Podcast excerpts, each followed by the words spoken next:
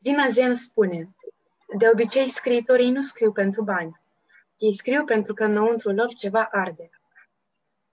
Bună ziua, dragi participanți ai celei de-a treia ediție a evenimentului O carte, un destin, ce o are ca o invitată pe Nicoleta Brânză, al cărei pseudonim este Zina Zen, o scriitoare basarabeancă, blogheriță, juristă, voluntară, tal- voluntară talentată și îndrăgită atât în Moldova, cât și în, cât și în România.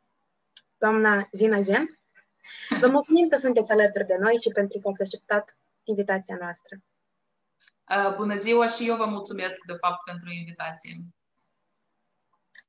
Evenimentul va fi întrebare-răspuns. Întrebările sunt adresate și colectate din rândul tinerilor, deci putem începe? Sigur că da, vă rog. Eu, pentru început, aș vrea să vă întreb. Este ușor sau nu să fii scriitoare? Cum e să fii scriitoare atât în, România, atât în România, cât și în Republica Moldova? Ana Maria, știi, întrebarea asta e prima și e cea mai grea, de fapt. Scriitor ori ești, ori nu ești, știi? Pentru că cuvintele care se nasc în tine, ele nu le rogi tu să se nască. Ele provin din niște trăiri, sentimente, poate uneori doar observații, pentru că am observat și oameni care, prin care n-a trecut vreo stare să poată să scrie totuși despre asta. Dar nu e nici greu, nici ușor, nu e nici bine, nici rău să fii scriitor, poți fi un chimist ilustru și de fapt să fii un uh, extraordinar scriitor și nici măcar să nu știi despre asta și nici măcar să nu uh, te prezinți așa. Ești sau nu ești scriitor, adică nu, nimeni nu roagă, nimeni din cei care scriu nu roagă cuvintele astea să treacă prin ei și după aia să ajungă pe hârtie și după aia la cititori. Dar ca să fim clari, eu nu mă consider scriitoare, eu sunt, nu știu, eu sunt o femeie simplă care uneori, uh, care uneori mai scrie și îmi place mie să zic că acum de-abia mă învăț să scriu. Spuneți că nu dumneavoastră v-ați ales pseudonimul, ci pseudonimul v-a ales pe dumneavoastră. Care este povestea numelui Zina Zen? Da, e, eu dacă am știut că o să rămână pseudonimul și că eu o să continui să scriu, uh, probabil că m-aș fi gândit mai mult la mm, un pseudonim. Uh, eu am vrut să țin lucrurile separate, pentru că eu sunt uh, jurist și mie tot timpul mi s-a părut când eram eu mai mică și aveam un milion de frici în plus față de ziua de azi, mi s-a părut că nu trebuie lumea mm, să știe că într-un corp de femei există și un jurist și există și o, o scriitoare, hai să spunem, autoare de gânduri și de uh, povești. Uh, s-a născut dintr-o glumă, dintr-o prostie, uh, Zina, uh, dar, uh, nu știu, s-a lipit de mine foarte mult, uh, foarte repede, deși am un nume foarte frumos, Nicoleta, foarte românesc și tot timpul a fost foarte mândră de numele meu.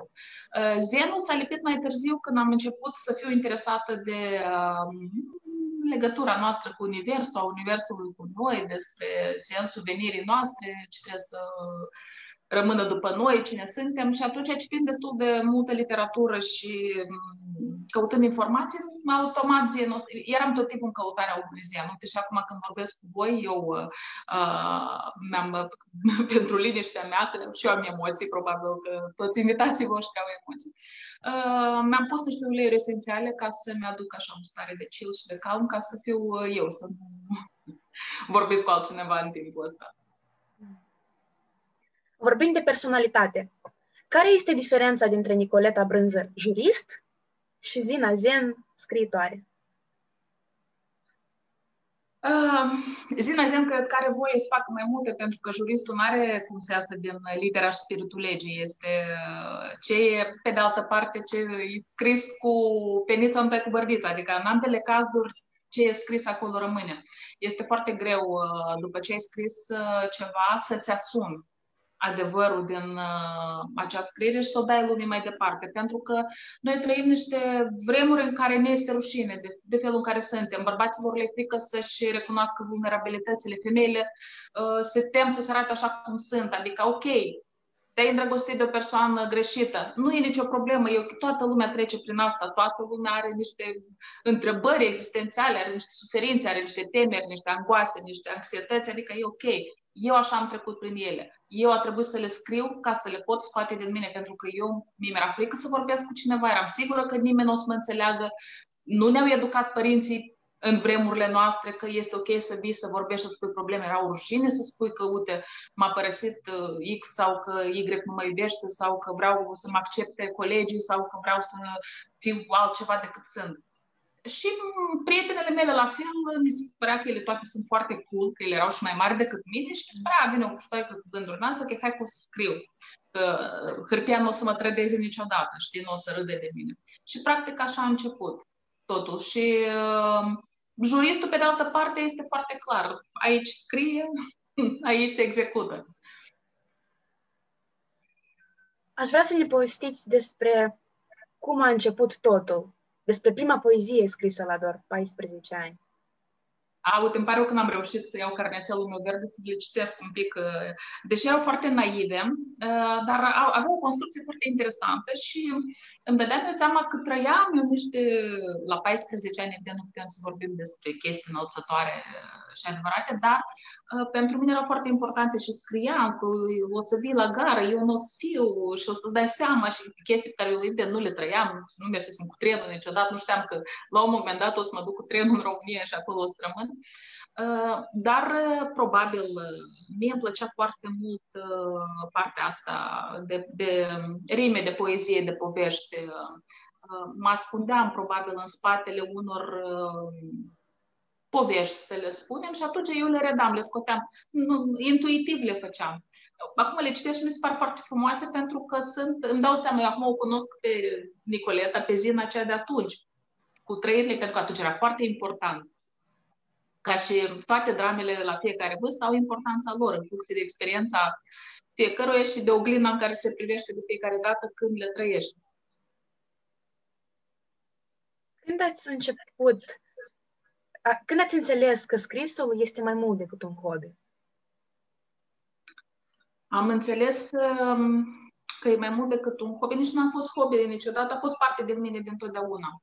Uh, dacă te referi la partea că o să încep să scriu și cărțile se vândă și că e o parte materială, nu. nu. Mi-am dat seama la un moment dat când văd ceva foarte frumos, de exemplu, nu știu, că eram ancorată pe coasta Italiei și eu vreau, și automat îmi venea să scriu despre asta, adică deja tot ce trăiam trebuia să treacă cumva prin scris. Dar pentru mine nu era o chestie că vai, hai să fac un blog sau vlog sau cum sunt influențele ăștia, că se duc undeva doar ca să nu se duc să trăiască pentru ei, dar se duc să trăiască prin reacția celor care o să vadă unde au fost și au văzut, ceea ce nu mi se pare autentic. Uh, mi-am dat seama că foarte mult și eu tot timpul am la mine carnețele, acum mă rog, sunt telefoanele mobile, tot timpul îmi, îmi, îmi las măcar un cuvânt de care să mă ancorez când vreau să Uh, revin la acea emoție pe care am trăit-o. Alte ori, pur și simplu, de exemplu, următoarea mea carte e doar în capul meu acum, toată lumea mă întreabă când urmează, când urmează, efectiv nu am timp să o scriu, dar e la mine în cap. Așa că e, ea există, eu nu pot spun că ea nu există atâta timp cât personajele sunt, acțiunile se întâmplă, dar uh, probabil că, nu știu, toată lumea pe carantină a putut să scrie și să facă, pe carantină am avut, am mers la muncă și efectiv n-am avut timp să scriu. Așteptăm următoarea carte. Sigur, sigur, și eu aștept. Um, cu toții știm că în România, Zina Zen face cele mai bune plăcinte. Unde și de cât timp faceți voluntariat?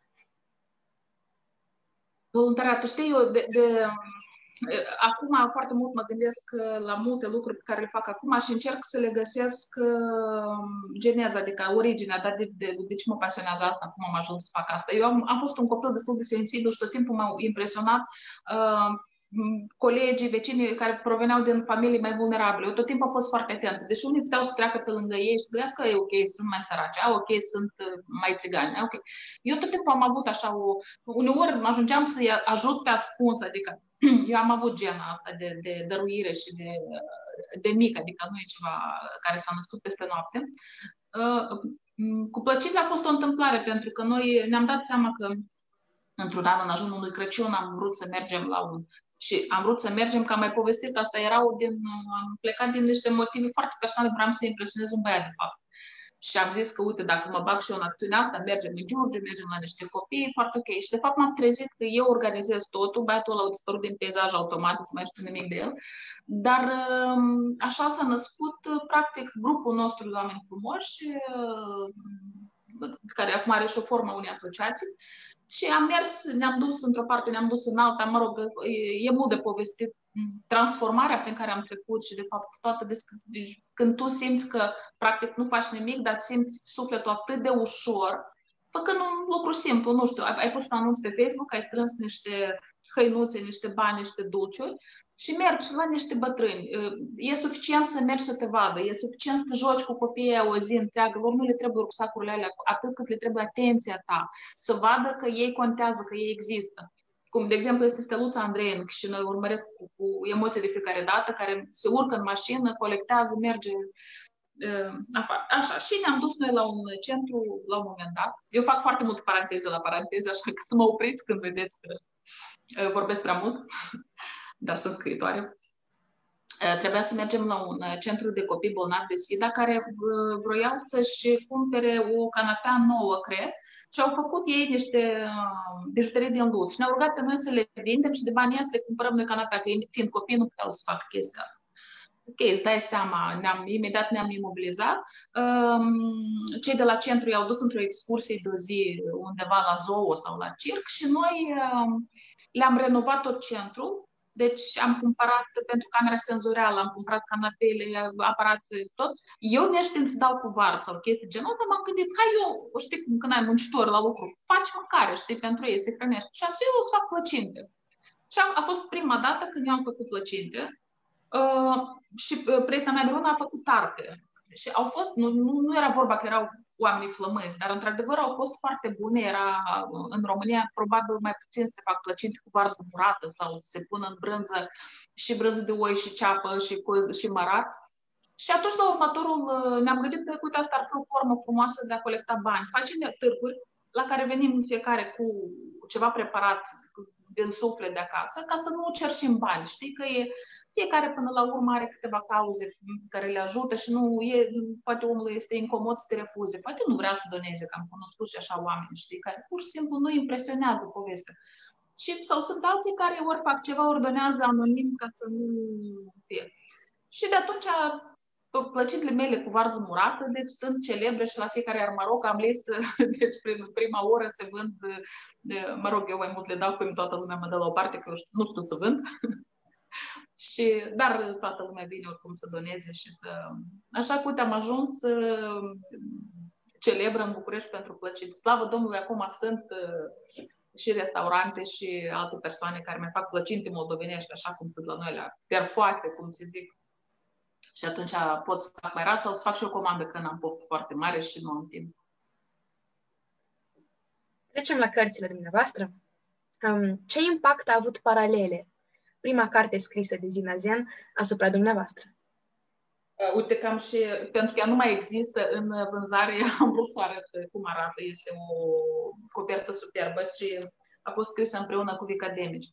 Deci, impactul pe care l-a avut paralel a fost definit definitoriu, adică a fost uh, extrem de puternic, eu aproape că nici nu mi-am dat seama, pentru, pentru că de la paralele a început totul că a fost un blog, că am, da, eu am câștigat concursul de scriere pentru revista Tango și am devenit scriitoare la revista Tango. Ok, pentru mine era, știi, nivelul maxim de uh, unde puteam să ajung. Uh, și dintr-o glumă în alta cu Vica Demici, cu o persoană care neapărat să o invitați la voi pentru că este un uh, mentor extraordinar, Dintr-o glumă în alta am zis, hai să scriem o carte. Eu eram doar curioasă cum se scriu cărțile. Am crezut că o să fie o experiență.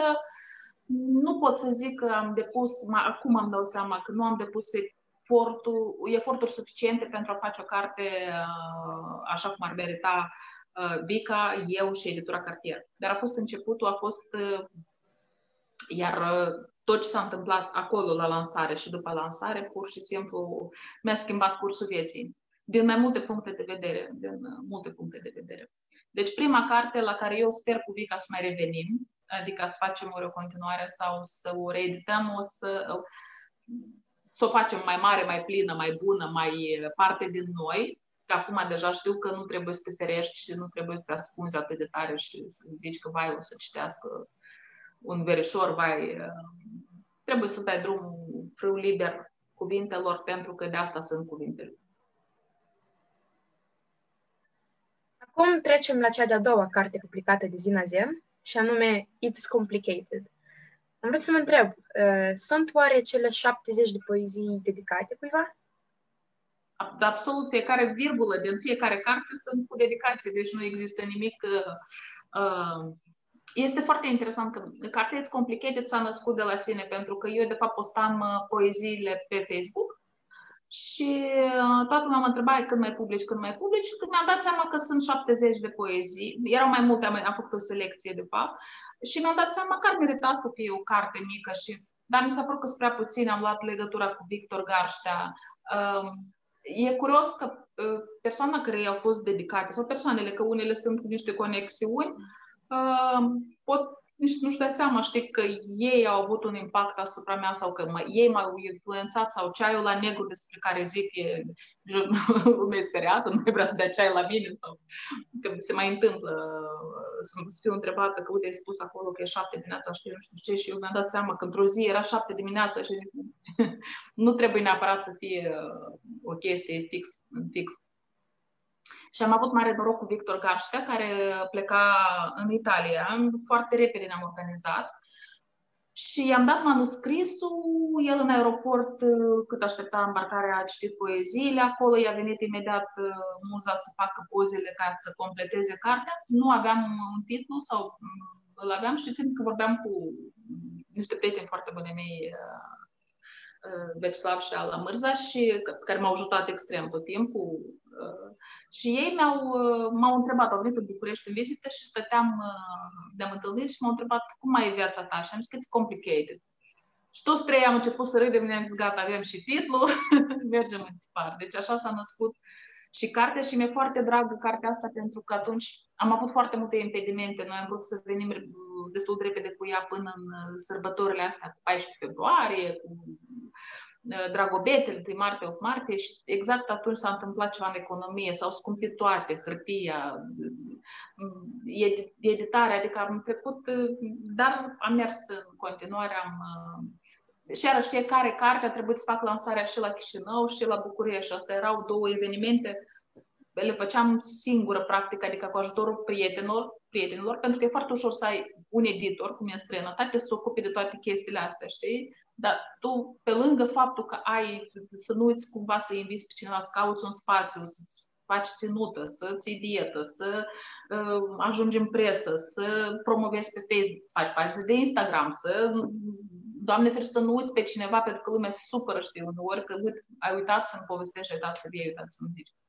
Dar uh, și la It's Complicated a fost uh, foarte frumos uh, la lansare în Chișinău, a fost la tipografia care acum nu mai există. Iar în București a cântat uh, Geta Burlacu, am avut un, uh, un show la, la prima lansare, a cântat Viorica Pentile. la mine la fiecare lansare, concerte, e tot, e un fel de mică Moldovă în centrul Bucureștiului. Am citit cartea It's Complicated și mi-a plăcut foarte mult. Um, ei bine, la, cu siguranță sunteți, sunteți um, o cititoare activă. Am vrut să vă întreb, cărțile căror uh, scriitori v-au marcat în mod deosebit pe dumneavoastră? Și dacă uh, aveți un autor preferat. Asta e o întrebare capcană, să știi, pentru că fiecare carte vine la momentul potrivit. Mie nu-mi place să, citi, să fac maratoane de citit. Adică mie nu, dacă acum e în modă, de exemplu, a ieșit, nu știu, cum era cu el pe, pe vremuri, știi? Cu el, toată lumea citea cu el, nu înțelegea nimic din cu el, nici cu el nu înțelegea nimic din el, în de toată lumea, să odată îl citește pe cu el. Deci sunt, uh, uite acum, de exemplu, îți spun foarte sincer, în coșul meu de cumpărături, luni fac comanda, am comandat cărțile lui Dumitru Cudu de la Chișinău, se vând și în uh, România. Uh, sunt mulți autori, deci da, pot să vin să spun că Bulgakov, Dostoevski, Saramago sau, uh, știi, uh, mi-au marcat viața, dar au fost niște cărți de niște autori de care n-am mai auzit uh, nici până la ei, nici după ei. De exemplu, la Coafor am început să citesc o carte impresionantă, deci nu, n-am, n-am să o las, am, i-am rugat băieți să mă împrumute să, să termin să o citesc, le-am dus-o a doua zi înapoi și mi-am și cumpărat-o să am acasă. Sau, nu știu, am citit, pot să citesc, nu-mi plac în schimb cărțile și nu le recomand. Nimănui, cum să devii celebru în 5 pași, cum să câștigi bani în, cu 10 gânduri, cum să... Nu-mi plac. Acum o citesc și pe Curpatov, de exemplu, îmi plac abordări diferite. Eseu despre orbirea lui Saramago, iarăși am citit dintr-o răsuflare. Uh, îmi place că pot să citesc și în limba rusă, pentru că și sunt autori contemporanii noștri acum geniali, pur și simplu. Nu pot să recomand unul sau doilea, că tot primesc cereri de, de, de acest tip și încerc să dau, într-adevăr. Uite, Mircea Eliade, sunt un fan dar nu, și încerc, apropo, să mai fac pauze de la citit, pentru că te influențează foarte mult. Și mi-am dat seama uneori că pre, pre, nu că preiau neapărat ideile sau stilul, știi? Dar îmi place atunci când scriu să știu că am postit de la cuvinte, știi? Și atunci tot ce vine, curge din mine 100% sunt true eu, cea autentică, știi? Nu, nu m-a impresionat, nu, nu, nu... Și mai sunt momente în care mă enervez că am în cap o idee și după aia cumva, într-o anumită formă, o găsesc în altă parte, știi? Și atunci, știi, nu mai am încredere în mine, că uite, ideea asta e veche, o să-și dea lumea, o să creadă lumea că am vrut să o fur și, și să termin. Așa că sunt momente în care citesc, sunt momente în care nu citesc. Nu citesc nimic ce e în modă, în vogă și uh, cumpăr cărțile numai uh, sau, mă rog, citesc și cărți, mi se întâmplă să citesc cărți înainte de tipar, pentru că ori trebuie să mă dau părerea, să scriu prefață sau să ajut cu promovarea. Vorbind despre idei, um, cât de greu este să descoperiți o idee, un subiect pentru, pentru scrierea unei cărți și de unde vin ele? Nu e greu deloc pentru că ideile singure te găsesc pe tine. De exemplu, acum mai am, am câteva colaborări muzicale care mi se par cele mai interesante știi, și cele mai bine în uh, ultima perioadă. Uh, foarte greu pentru că, uite, de exemplu, când scrii ceva, idee, mi-mi vin foarte multe idei când în not, când mă plimb, dar să fie liniște, adică nu mă plimb printr-un teren de joacă pentru copii sau pe lângă Uh, toamna pentru mine, eu cred că toamna pentru mine, eu și Cristian Săulea suntem uh, regii toamnei. Uh, îmi vin idei, eu acum m-am învățat minte să mi le notez tot timpul pentru că îți parcă ideea genială, știi?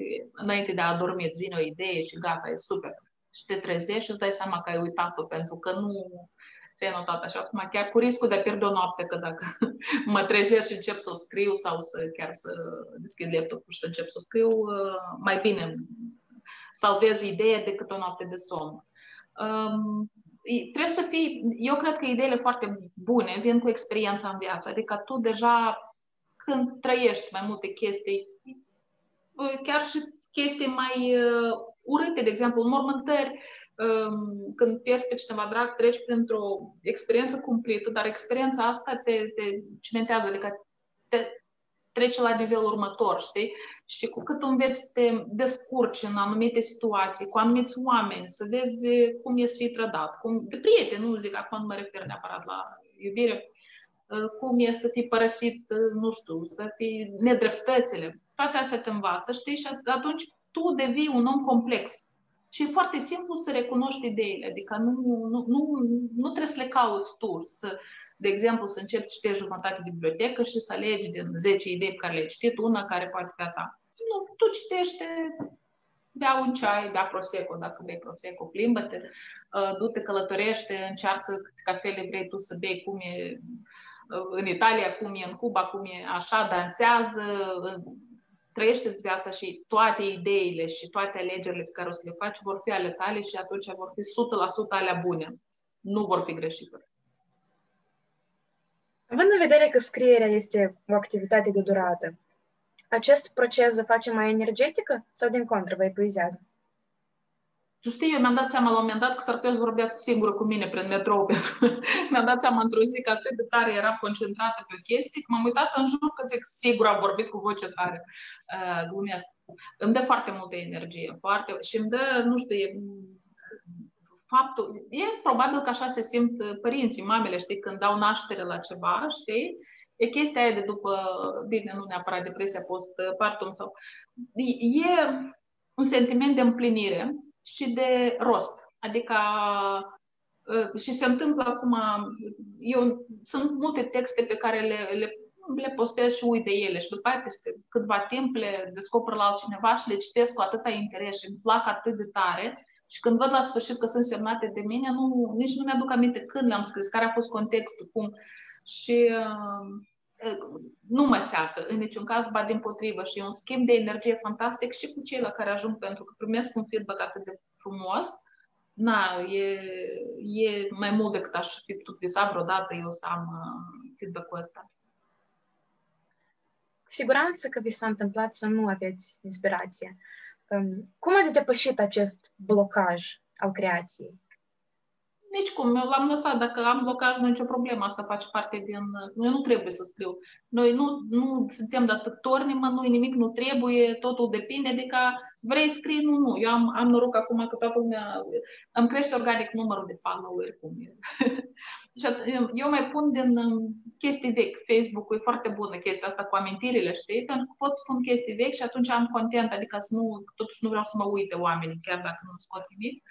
Uh, nu trebuie să scrii tot timpul, adică nu, și na, nu e meseria mea asta, nici măcar uh, um, de exemplu, mă uitam, am fost, a fost uh, Șișchen la București, a lăsat uh, una dintre ultimele cărți și eu eram îndrăgostită oricum de Pismovni și m-am dus să-l văd de aproape, îți dai seama, pentru mine era, cum stă în uh, Elveția acum, e o ocazie rară să-l văd.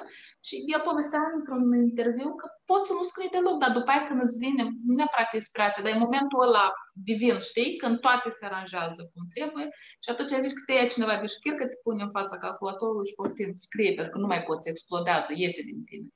Așa aștept probabil și eu cu cartea mea să, următoarea să, să vină cineva și să zică gata, acum începe. Ascundeți anumite secrete în textele dumneavoastră. Da, sigur, secrete și pentru că e mult, am zis, hârtia nu m-a dezamăgit niciodată, o să mă repet, și e mult mai simplu să pui un secret înscris pe hârtie decât să spui un... Ești de acord că e foarte greu să spui cuiva anumite cuvinte? Sau cumva, deci poate din protecție, poate din, nu știu. Și atunci evident că poate, poate în scris poți să fii sincer 100% și dacă cineva are întrebări, poți spune creație. Asta nu eu, scriitoarea. Cum s-a născut 513, cel de-al treilea mini-roman publicat de dumneavoastră? Da, 513 s-a născut, eu aveam mai multe texte mai mici și o presiune foarte mare când, când, când, când. Știi, apropo că întrebai de când ai inspirație, când nu ai și eu cumva din inerție, că am zis că ok, nu a fost proză scurtă, au fost poezii, hai să încerc să văd cum e. Uh, și am scris 513, nu, nu pot spun că a fost foarte greu, iarăși a fost o încercare, deci nu am avut pretenții foarte mari de la... Deci mai mult, mai mult povestea din jurul 513 a fost de impact decât uh, cartea în sine. Mm poate fiecare are, știi cum, nu neapărat nemulțumiri. Uh, mie mi-a plăcut foarte mult personajul, acolo a fost destul de mult și din mine și din alții. Uh, și am învățat foarte mult din cartea asta, din felul în care am scris-o, am dat-o lume și tot ce s-a întâmplat uh, după asta. Din ea, uite, am învățat că nu trebuie să fii um, foarte restrâns în descrieri și în accent, pentru că știi cum, ne grăbim foarte mult și tot dăm scroll, adică eu citesc texte din ce în ce mai scurte, pentru că eu nu am timp, știu, mă grăbesc, mie nu-mi place. Ei, lectura e altceva. Lectura e când ai tu timpul tău pentru tine și tu vrei să intri în povestea asta 100%, știi? Ei, eu am, am cam scurtat peste tot, știi, că mă gândeam, hai că omul stă în aeroport, știi, să uh, îl ajutam eu, știi, să, să, să o termine mai repede, știi? Și uite, asta a fost o greșeală din... Uh, și m-am, uh, Probabil un pic m-am grăbit cu ea, dar e copilul meu ca și celălalt, așa că nu, nu am. Mi-e foarte ușor cu poeziile, deci cu poeziile mi-e extrem de ușor pentru că ele practic doar trec prin mine, eu n-am nicio atribu, nu, nu pot atribui niciun merit cu ele. Ele vin de undeva, eu le dau mai departe, știți. Dar cu proza e într-adevăr un pic mai complicat pentru mine. It's complicated. Când simțiți când cartea e gata? Cum știți când e momentul oportun ca ea să fie oferită cititorului? Mă stresează lumea și mă întreabă când, când. Atunci simt că e gata. Ți-am zis că e foarte multă presiune și plus că lumea îmi spune că hai, nu, nu, nu, nu ieși din decor, pentru că lumea, dacă te uite, mai ușor știi să uh, fii prezentă decât să dispari și după aia să revii. Și eu cumva, știi, în în, în Chișinău, uh, eu înțeleg că sunt uh, puține evenimente, puține cărți, dar eu nu sunt scriitoare, adică eu trec așa prin uh, uh, prin asta, uite acum pe pandemie, de exemplu, nici măcar lansări de carte normale nu poți, nu poți face, iar pentru mine contează foarte mult uh, energia asta face-to-face, adică eu n-aș fi, pe de altă parte, bine că n-am scris încă carte, eu n-aș fi putut să o lansez pe Zoom sau pe online, adică mie, mie îmi place să-i văd pe oameni, pentru că ei se creează o energie fantastică acolo la, la lansări și pot, pot să-i văd pe toți, să-i îmbrățișez, să, să simt, știi, să, să, să fie chiar o sărbătoare, practic. Nu, nu doar un, uite, gata, cartea, hai să o lansăm. Um, citiți recenziile despre cărțile dumneavoastră. Cum vă influ- influențează cele negative? Uh, normal că sunt om. Evident că mă, mă influențează, de exemplu, chiar că vorbeam de 513, la o emisiune în radio a fost desfințat cu totul cartea, știi, și au fost uh, practic judecate personajele. Uh, că de ce un personaj feminin de-al meu uh, avea speranțe că bărbatul de care este îndrăgostită va divorța, că uite că s-a băgat, știi, în familie, că nu știu, era un personaj și e o chestie din viață, cred că tuturor le, le se întâmplă sau le se poate întâmpla, adică nu, ok, pot, și a fost o critică, eu nu pot spune că a fost o critică constructivă. Eu am ascultat, ok, am, m-am bucurat că au citit cel puțin cartea, erau doi prezentatori, Uh, unul dintre ei și-a lansat și el după aia o carte și eu sper foarte mult că nu a avut surprize. Um, în general, de astea negative nu prea am avut, sincer să fiu. La, la poezie aproape deloc, adică na, e construcția mea personală, nu am, uh, nu am pretenții de poetesă, dar uh, la proză, evident că este loc de mult mai bine. Pentru că, na, nu, nu, nu e, nu e timpul, știi, toate trebuie să fie la timpul lor, știi, fiecare carte.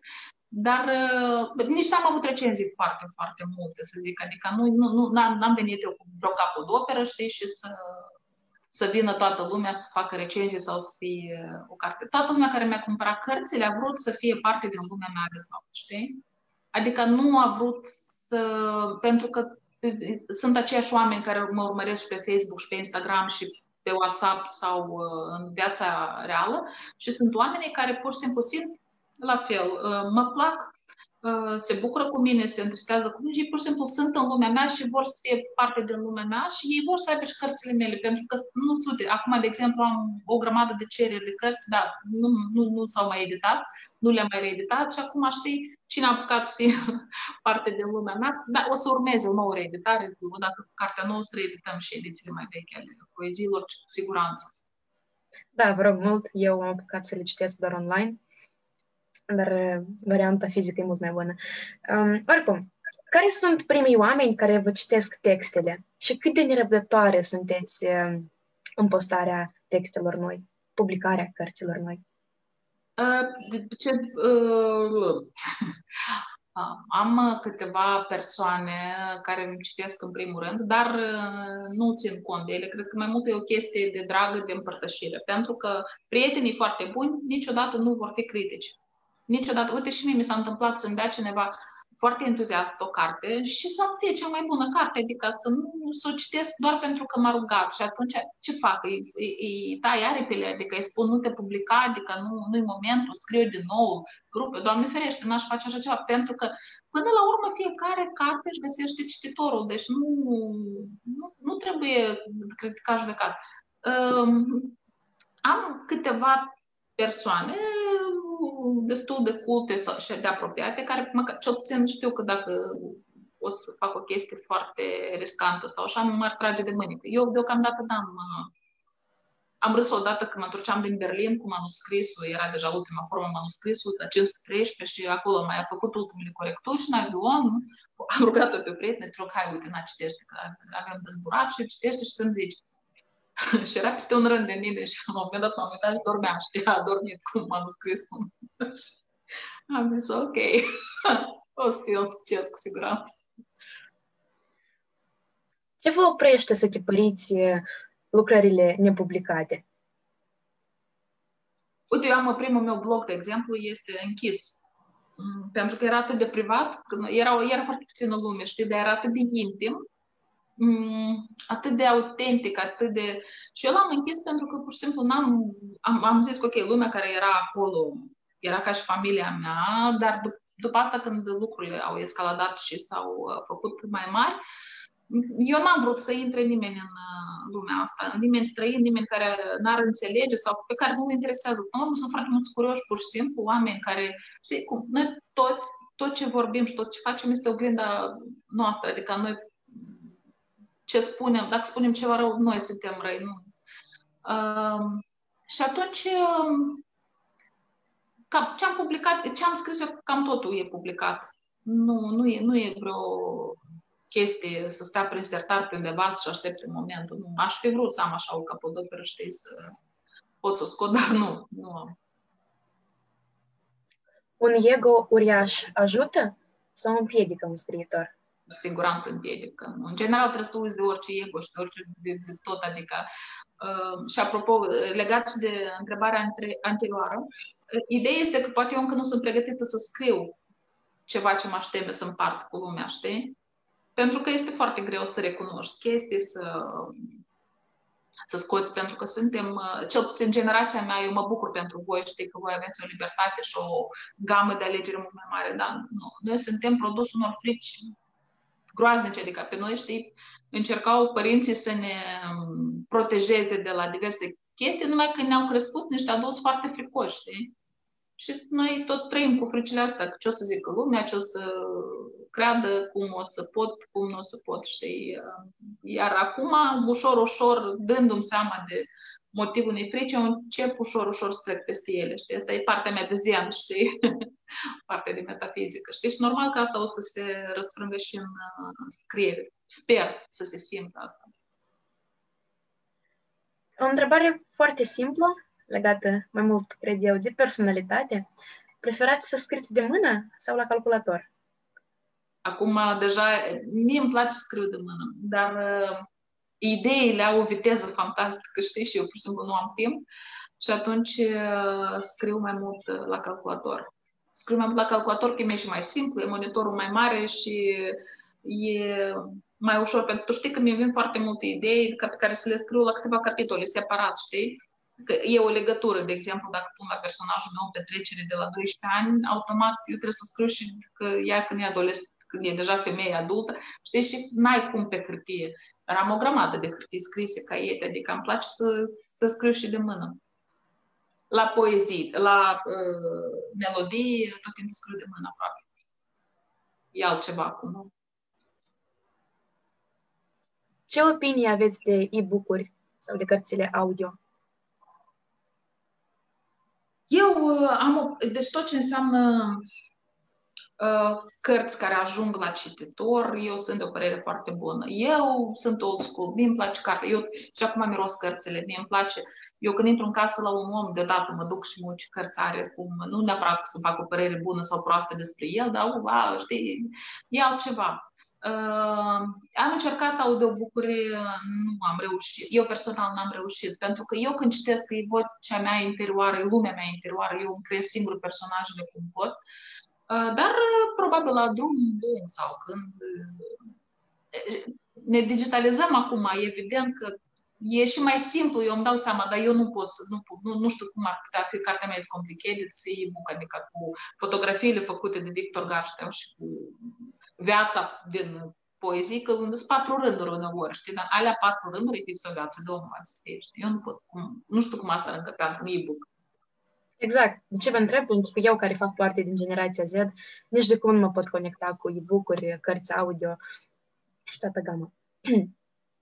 cum credeți? Uh, cine poate forma copiilor, tinerilor copii, gustul de lectură? Păi, știi, în primul rând, totul, totul pleacă de la un model. Dacă tu acasă ai cărți în bibliotecă și tu îți vezi părinții din când în când citind, automat o să citești și tu. Eu vin într-o familie la mine și bunica citea la mine toată lumea, adică eu nu știu cum, cum era în, în familiile în care nu... Adică, bine, știu, adică nu e obligatoriu. Sunt și familii frumoase în care lumea a fost mai simplu. Uh, foarte mult contează profesorii de limbă română de literatură română, pentru că ei îți dau dragostea asta. Adică dacă cineva știe cum să-ți... Uh, pre... Poate de asta e și pasiunea mea pentru scris. Eu am avut mare noroc, dar eu, eu am fost și prima generație care a trecut la grafie uh, chirilică, la latină și atunci uh, la mine a fost totul nou, totul, știi, era și uh, parcă vreau să demonstrăm ceva cuiva și citeam cât mai multă literatură română. Atunci veneam cărți din România, știi, și noi citeam totul, era nou, adică era, era ca și cum zburam în cosmos pentru prima dată. Dar ți-am zis, totul pleacă de un model. Dacă pleacă de acasă, din școală și din societate. Adică de asta eu și susțin toate proiectele astea sociale cu care uh, sunt legate de cultură. Foarte, evenimente, foarte multe culturale ar trebui să fie. Poate na, eu nu înțeleg, eu sincer recunosc, eu cu pictura sunt uh, zero, adică da, odată la câtva timp eu mă duc la un muzeu, mai încerc să mă conectez. Dacă e cu mine o persoană care încep să-mi povestească, uite cum am fost, de exemplu, la momentul lui Dali și am fost cu cea care mi-a explicat, mi-a povestit simbolul, cu perioada, am, nici am simțit cum a trecut o zi întreagă. Dar dacă te duci pur și simplu fără să te atragă, fără să... Nu. Trebuie și programe și la nivel național, dar din familie eu cred că pleacă. Credeți că există cărți bune sau mai puțin bune? După ce parametri considerați o carte rea sau bună? Din orice carte poți să-ți, să-ți extragi ceva pentru tine. Eu, de exemplu, la un moment dat în care a, a fost un moment în care mie mi-era foarte greu, eu nu înțelegeam chestii despre mine, da? Aveam vreo 20 ceva de ani și am citit o carte de lui Donald Trump care acolo, el pur și simplu povestea despre chestii financiare, adică dar, surprinzător, știi, și am citit-o pentru că, nu știu, ori eram într-o sală de așteptare și era unica carte, sau nu știu cum a ajuns la mine cartea aia, dar uh, metodele lui de a motiva oamenii să facă bani, nu pe mine cu banii nu, dar m-au putut ajuta să le aplic uh, chestiile lui în, uh, în locul gol în mine, știi, și atunci cumva a fost o împletitură, o chestie foarte, foarte benefică. Mm, sunt, sunt sigur că sunt, cum sunt și filme proaste, Poate sunt și cărți proaste, eu, dar iarăși sunt poate cărți scrise de persoane care încă nu au experiență sau care cred, uite, mi s-a întâmplat, um, să aibă o vârstă foarte mică și să creadă că deja sunt pregătiți să scoată capodoperi și să aibă și așteptări foarte mari de la asta, știi? Adică tuturor le spun, lasă simplu, lasă să curgă, lasă să, să, să totul are timpul lui. Adică nu, nu-ți spune țelul ăsta să fie până la 25 de ani să 10 cărți. Nu asta, nu e asta ideea. Mi, mi s-a întâmplat, cred, să deschid o carte și nu o pot termina, adică poate aia a fost o, o carte proastă, dar poate eu n-am avut inspirație și răbdare, nu știu. Sau mesajul nu a ajuns la cititor? Sau, da. Care, care este rolul cititorului în interpretarea unei cărți? Ajunge sau nu întotdeauna mesajul la cititor? Mm, eu cred că ți-am zis, noi fiecare fiecare proiectează practic știe ceea ce este. Adică uh, eu sunt sigur că noi două, dacă o să știm aceeași carte în același timp, și datorită experienței și a proiecțiilor personale, o să o înțelegem diferit și o să râdem sau o să plângem în momente diferite. Adică nu... Și poate pe tine o să te motiveze foarte tare un lucru, pe mine alt lucru. Mesajul, eu pot să-ți spun o chestie uh, foarte mulți scriitori află despre cărțile lor din reacția cititorilor pentru că ei nici măcar n-au o intenție de a, de a crea o, nu știu, ceva. Și când sau despre poe- mie mi s-a întâmplat cu poeziile mele, de exemplu, când ei văd o chestie și la mine, de fapt, chiar era acolo niște ceai amară, adică o cafea amară la șapte dimineața. Care ar fi până la urmă menirea unui scriitor în societate? Care este, loc, care este rolul lui? Eu cred că societatea în general, fiecare om e important prin ceea ce face. Adică, uh, de exemplu, de acum cu această carantină s-au închis teatrele, da? adică primii au avut de suferit în primul rând oamenii de artă, știi? Adică nu mai sunt concerte, nu mai sunt... Uh, statul probabil consideră că mai bine închide partea asta care, de unde vin mai puțin bani în economia țării. Mie mi se pare foarte important, pentru că e foarte multă anxietate în ziua de azi, s-au închis locuri de muncă, lumea, lumea nu e... Vremuri noi, nimeni n-a trecut prin așa ceva rolul unui scriitor este să te dezvolte, să te facă să zâmbești, să facă să plângi. Poate tu ai un blocaj, nu poți să plângi, da? Și tu, dar tu citești, nu știu, nu în cer din Mircea Eliade și tine te rupe pur și simplu și tu te renaști după asta. Tu, tu, normal, fiecare scriitor are, are un rol și sunt scriitori diferiți pentru oameni diferiți, pentru situații diferite și momente diferite de viață. Important este eu cred foarte tare că e, cititul în general este foarte important. Pentru că te dezvoltă. Noi nu, nu, nu trebuie să ne naștem ca să rămânem la nivelul intelectual de la șapte ani. Noi trebuie să, nu știu, lumea, știi cum, la șapte ani mi satul în care eu m-am născut foarte mare, știi? Mie acum globul pământesc mi se pare mic, mie acum mă interesează ce e dincolo în general de galaxia noastră, știi? Adică există, nu există. Dar uh, scriitorii sunt foarte importanti și ei ar trebui să fie foarte uh, motivați și susținuți de, și de cititori și de stat. Vorbind de susținere, care sunt oamenii cărora ați dori să le mulțumiți pentru curaj, sprijin, inspirație în realizarea acestui mare vis? Uite, ți-am zis că contează foarte mult dacă eu am uh, bunica mea citea, adică dacă, dacă vezi în familia ta că citește, adică eu în primul familiei o să fiu uh, foarte recunoscătoare pentru setea asta profesorilor de limbă română din uh, școală, pentru că nu n-a fost ușor să fii profesor de limbă română în acele vremuri. Uh, pe parcursul vieții, știi, cunoști oameni care îți devin modele. Adică eu Uh, chiar mă gândeam zile trecute, ce noroc am avut eu de niște prieteni atât de culți, oameni simpli, știi, că nu poți spui că, va, erau miniștri a culturii, atât de dezvoltați, atât de culți, la care ușor, ușor am început să iau și eu, să, să, să, să aplic și eu, să, să fiu și eu mai mult decât, decât uh, pot să fiu. Dar nimic n-ar fi putut să se întâmple cu cărțile mele. Ți-am zis pur și simplu într-o zi, aveam un blog al doilea blog, reviste, nu știu ce, colaboram cu mai multe reviste. Și nu se întâmpla nimic și ți-am zis, am prietenul ăsta meu foarte bun, deci sau Mârza, care e la în casă, mi-a zis, ok, noi te sponsorizăm cu banii, dacă asta e o problemă, banii. Tu, tu tot nu te gândi la partea financiară, tot cum te descris. Dacă eu am avut noroc de ei. Ceilalți așteaptă, nu știu, o editură să-i remarce, o... așa mi-am putut trăi visul pentru ca tot cineva să se ocupe de partea asta financiară. Și după aia am avut foarte mare noroc de oameni de publicitate, de marketing, de, care m-au ajutat și m-au, m-au scos la lumină. Adică dacă nu era, nu știu, Cristian Săulă, uh, Marian, Dumitru Marian, uh, multe, multe, Zina Cerchez, Luceaveu, foarte mulți prieteni de mei care, care au m-au chemat în emisiuni, m-au recomandat uh, uh, pentru interviuri, adică, băi, uite, chiar, chiar are ce să spun, uite, nu mi rușine cu ea, adică, știi, și a contat foarte, foarte mult să văd uh, oameni atât de faini, știi? Sau mă duceam în emisiune, vedeam prima dată, îmi scriau prima dată și mă duceam, îți dai seama că așa mai hai, unii sunt prieteni, alții am botezat poate un copil împreună, știi? Dar când o lume străină te invită, și după aceea tu rămâi în relații de prietenie foarte, foarte bune. Este fantastic. Deci e, e, e un, o aliniere perfectă a stelelor, ca să zic așa. Adică trebuie să ai și, să ai și model din copilărie și să te susțină cineva financiar și să, te, să creadă în tine. Adică.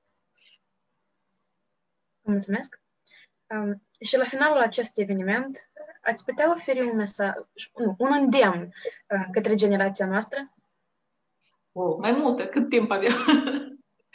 Glumesc. Uite, eu vreau foarte tare ca generația asta tânără să fie curajoasă.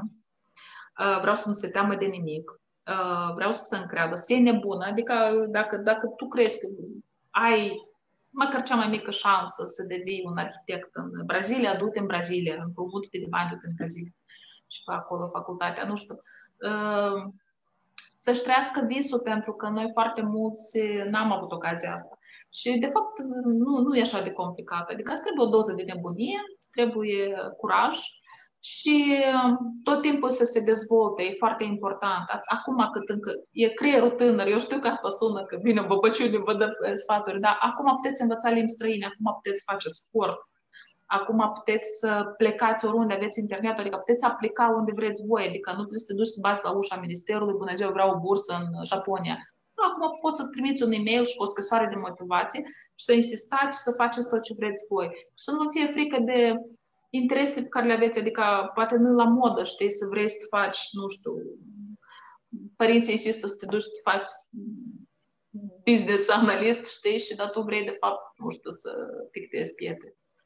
Și uh, îndemnul meu este să fie așa cum vrea să fie, pentru că eu am încredere, eu am încredere în generația care vine de după noi, că știe ce face și am mare speranță că o să fie bine. Este bine. Este bine. Da. Doamna Zina Zen, eu vă mulțumesc din, număr, din numele tuturor tinerilor pentru această scurtă, dar sinceră discuție. Mulțumesc frumos și eu. Vă dorim mult succes în continuare și să știți că așteptăm cu nerăbdare următoarele cărți. Cu mare drag. Eu, eu am promis că vin în, în Orchei, mai ales că și eu sunt de prin părțile alea și vin uh, cu mare drag uh, pentru un eveniment. De data asta față în față. Da, de data asta față în față, asta e important. Um, dragi participanți, am ajuns, iată, la finalul celei de-a treia ediție a evenimentului O Carte în Destin, alături de o invitată specială, Zina Zen. Vă doresc să aveți o parte de zi minunată alături de cei dragi și nu uitați să citiți. E bine, numai bine vă doresc. Pa! Zi bună! Pa, pa!